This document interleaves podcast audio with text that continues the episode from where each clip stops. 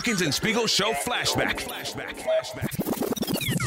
AQ Shipley coming up at four o'clock. Dave Wannstedt is a friend of ours. He comes in studio every week. He is Pittsburgh royalty. You're from right uh, outside of Pittsburgh. When we told Dave Wannstedt that IC Light had a mango flavor, Mango? he he was Lost his mind. disgusted. we're, we're, we're curious what your thoughts are on IC Light Mango. Yeah, not a fan. I mean, I, I grew up like thinking that like all we're supposed to do is drink Bud Heavies warm. We can't ice them down.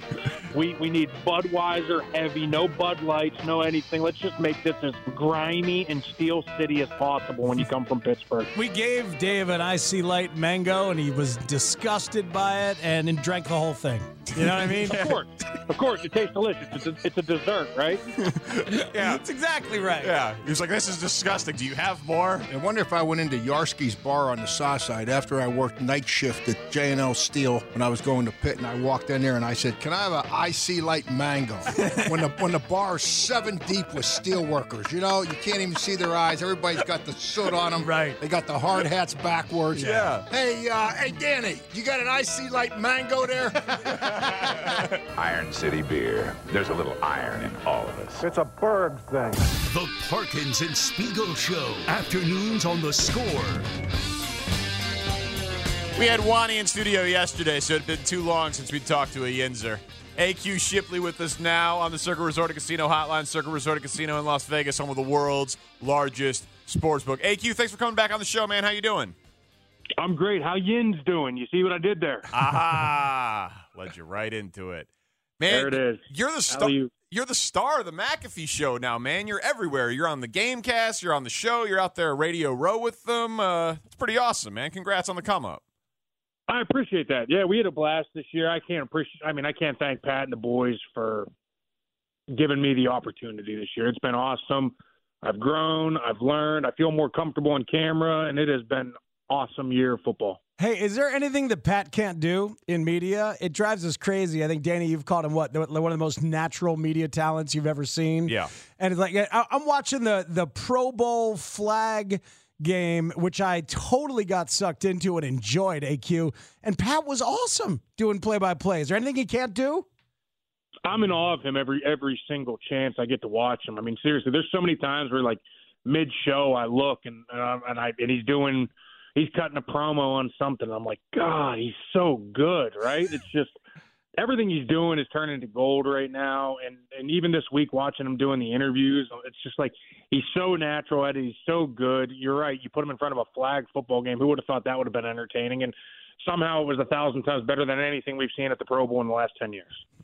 What's the craziest thing you saw at uh, Radio Row this week? Ah, Carrot Top had to be right. Oh, dude. There's a lot of work How that's been done. That man's done a lot of work on himself in a lot of ways. I mean, like when I saw when we saw him walking by us, I mean, like you saw everybody's head turn. Like, wait, like that is that Carrot Top? like, we need him on the show. Like, how do we how do we get that on the show? Did you get him? That- We got him. That- We got him, and he was unbelievable. Good. Did he? Did he have? A, did he have a trunk full of props? Was he doing the thing? No, but Oh. he he was definitely telling us about all his new stuff that he's got going on. Listen, that guy that guy works hard. I didn't realize that. He does a show every night except Sunday for the last thirty something years in Vegas. Wow, it's crazy, man.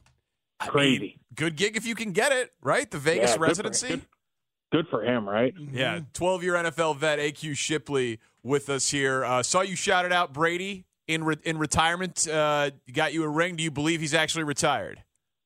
I do. I do. For for once, I finally believe this is it. I think he's, you know, I think he thought it was going to be a lot easier coming back this year. Clearly, it wasn't the best. So I think there was like a piece of everybody that was like, "There's no way he's going to go out like that, right? No way." And he did. I mean, I think I actually read today that he did file his papers, and I think once you file your papers, it's pretty permanent. I mean, I mean, obviously you can always pull back, but I think he's, I think he's looking forward to the next chapter. He's obviously got the Fox gig coming up, and what a career, though, right? Unbelievable, man. And, and and we just keep talking about these like superstar quarterbacks in their dotage moving around, maybe. And I've been wondering whether Aaron Rodgers, who you guys talked to, is going to do the work the way that Tom Brady has done the work and did the work in Tampa. You watched it, you saw it. Like what what did Tom do and you think Aaron would do the same? Everything you got to do to fit into a new team. Listen, if if, if you if you've had the success that both of those guys have had, you're you're doing the right things. There's no question about that. With Tom, I always felt, and I used to just sit there and try and soak as much up from him that I possibly could. And I would watch him do everything all day long. I would watch his mannerisms. I would watch the way he operated, the way he studied, the way he carried himself in meetings, the way he carried himself in front of the guys. And literally by Saturday, I felt like he had the answers to the test. And I think that's that's the separation between him and Aaron and you know the greats versus you know maybe some of the younger generation that will eventually get there. But I think you know towards the end and you know, maybe him, you know, he's a six round pick, doesn't have maybe all the talent that all these that maybe Mahomes had coming in. So he's had to kind of work for everything. So his his way of doing that was knowing all the answers to the test before it happened. With Aaron, I will say this, you know, having a chance to get the opportunity to listen to him every week on on Pat's show and listening to kind of his answers and the way he operates, his recall is unbelievable. I've never seen anything like it. Like when we start asking him stuff about things, he's like, "Oh yeah, it was I think the second series of the game. It was the third play.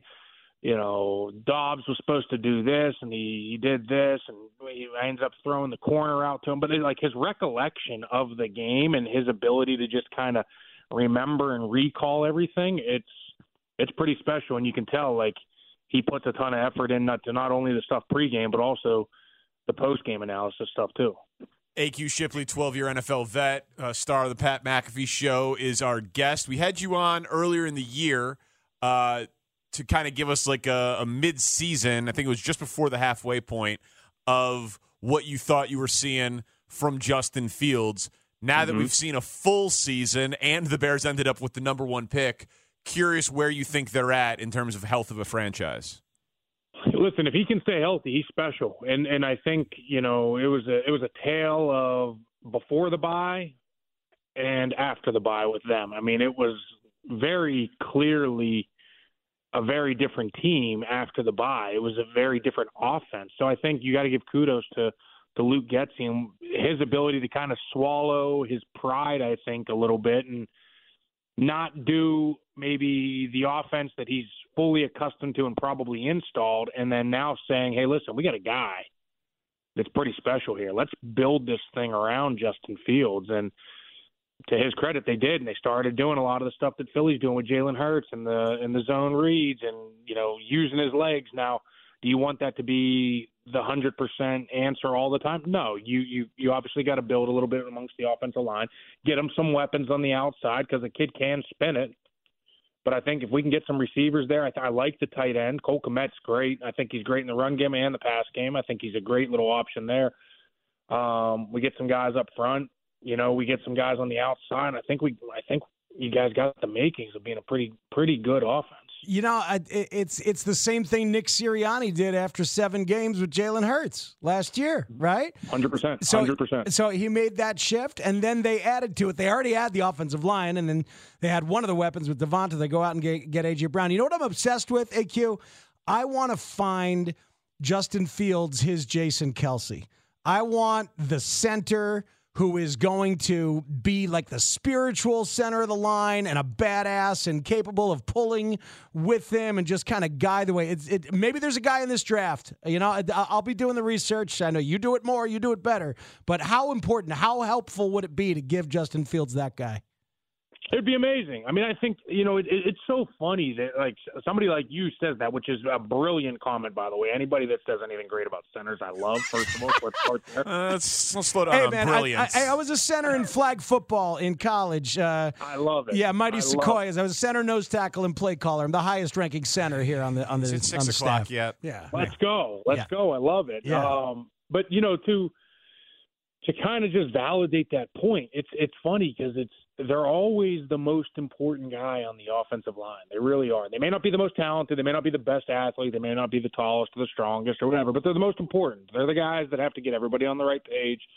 They're usually the guys that are not the glorified ones. They're the ones that are fighting through injury, tough as nails, all this, all the good stuff, right? and teams usually devalue them when it comes to contracts. You know, the centers are usually the lowest paid amongst the offensive line, and it's it's one of those things. But when you find a good one, how noticeable is it, right? It's so noticeable when you see what Kelce's been able to do in Philly, when you see what Maurkice Pouncey did in Pittsburgh for all those years, Alex Mack on all his great years, and Corey Linsley, what he's able to been been able to do in Green Bay and now obviously in LA. Like right when you find those guys, it's a game changer. So to your to your point, yeah, I mean if they can go get a guy like that and then just kind of build from the from the middle out, yeah, I think they got something great. I really like I said, you guys know I'm a big fan of Teven Jenkins. If we can keep him healthy, I think you got a good guard there too. Hmm.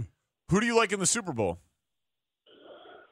I like Philadelphia. I, I mean, I've been I've been pretty adamant on that all week. Obviously, I cover cover lines right for a living, and it's it, I haven't seen a group this good. Not only on the offensive side, but on the defensive side. It was funny. We we had a guy on today, and he was talking about you know how when they faced against that Seattle defensive line that was so good when you know they had so many good pieces and Seattle's really good run on defense and the difference between this group and that group is they, they got eight. Most most teams got four, right? Like they got four good defensive linemen. Philly's eight deep on the D line. I mean, hmm. you sit here and you sub out Hargraves and Fletcher Cox, who are all pros in their right mind, and here comes Ndamukong Suh and Linval Joseph. You sub out Robert Quinn and Sweat, and here comes Brandon Graham and Reddick or whoever it may be, right? Like they got eight legit guys up front that they can just rotate in and out the entire game. Not to mention their offensive line is so good. You know, so uh, the other guy I want is Hargraves. So I guess I want the middle of both lines. Should the Bears spend a bunch of money on Javon Hargraves as a as a as a possible three tech or a defensive tackle? So I played against him when he was in Pittsburgh, my last year in Arizona in 19, and I was like, man, this guy's good. Like I remember like talking to my dad after the game because my dad's from like I grew up in Pittsburgh, so my dad's sitting there and he's like, he always loved this Hargraves guy. He said, man, he's like, you're gonna have your hands full. This kid's a good player. I'm like, he was still. I mean, I don't want to say relatively unknown at that point, but he was like still kind of flying under the radar because they had Cam Heyward and T.J. Watt, and I'm like, oh man. So I played against him. I'm like, oh, he's good. And Pittsburgh really didn't use him as a pass rusher. And then I'm playing with the Bucs, and then I'm coaching with them the next year. We ended up playing Philly and Ryan Jensen, who I think the world of as a center.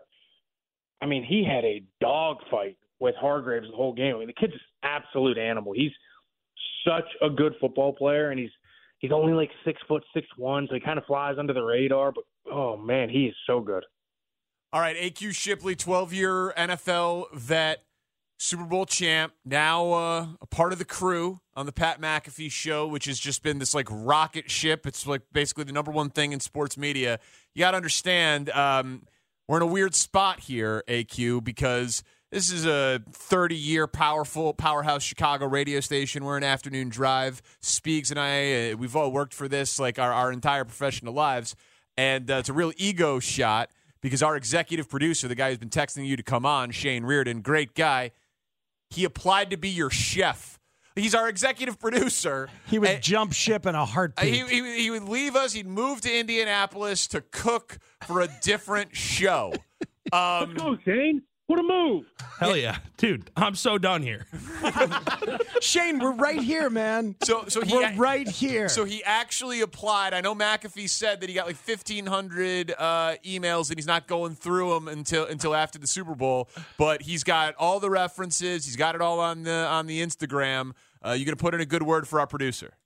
Absolutely, Shane. I'm rooting for you, man. I'm rooting for you. Thank you, I appreciate it. Can he use you as a reference?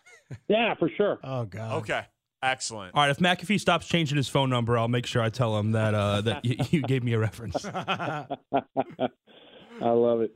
All right, uh, Ship, enjoy the game, man. Thank you very much for the time. It's a pleasure talking uh, interior line with you, one uh, one lineman to another. Oh, you know what I mean? That's what I'm talking about. Centers for life. Let's That's, go. that's right. Let's go. See ya very See you guys. much later.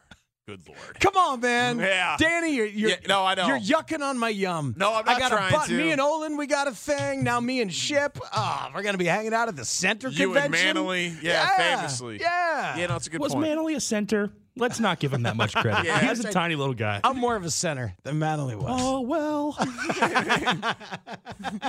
He was on your Granted- side. No, granted, he suited up in the NFL for 13 Manly years. Sure. stood at the center of the line. That's right. Put it that way. he did. That's right. I put flags on my waist. And that, That was, was, that. that was tough, though. It was yeah, tough for you. I, wa- that was tough. It was He validated your opinion. Yeah, both of them. Yeah. I want. I, so there we go. As you watch tomorrow, I want the I want the young version of the middle of Philly's offensive line, and I want directly the guy in the middle of Philly's defensive Speaks line. real quick. Super Bowl this year is on Sunday. I'm going to watch it on Sunday. If you I'm don't gonna- I got a I got an advanced copy. That's impressive. I'm part of the academy. First year they're doing it. Yeah. Who should I bet on? So it is scripted. I'll let you huh? know. Yeah. I'll let you know tomorrow night. Can't wait to watch the Super Bowl text you tomorrow. later. it's gonna be a Hey, ton of when you're fun. watching tomorrow. Hey, football buddies. I'm part of the, I'm part of the academy. They sent me a screener. It's awesome. All right. It's the same season, right? Super Bowl Saturday, as they say. Honestly, it should be. We'll make that case. Yeah. you- Wait do you see who's playing my halftime show tomorrow? Who is it? It's not Rihanna. Tell you that much. Brother, brother. Nope, it's Beck doing all of Mellow Gold, top to bottom, loser, beer can, all that stuff. Just want to go home. It's Parkins and Spiegel on the score.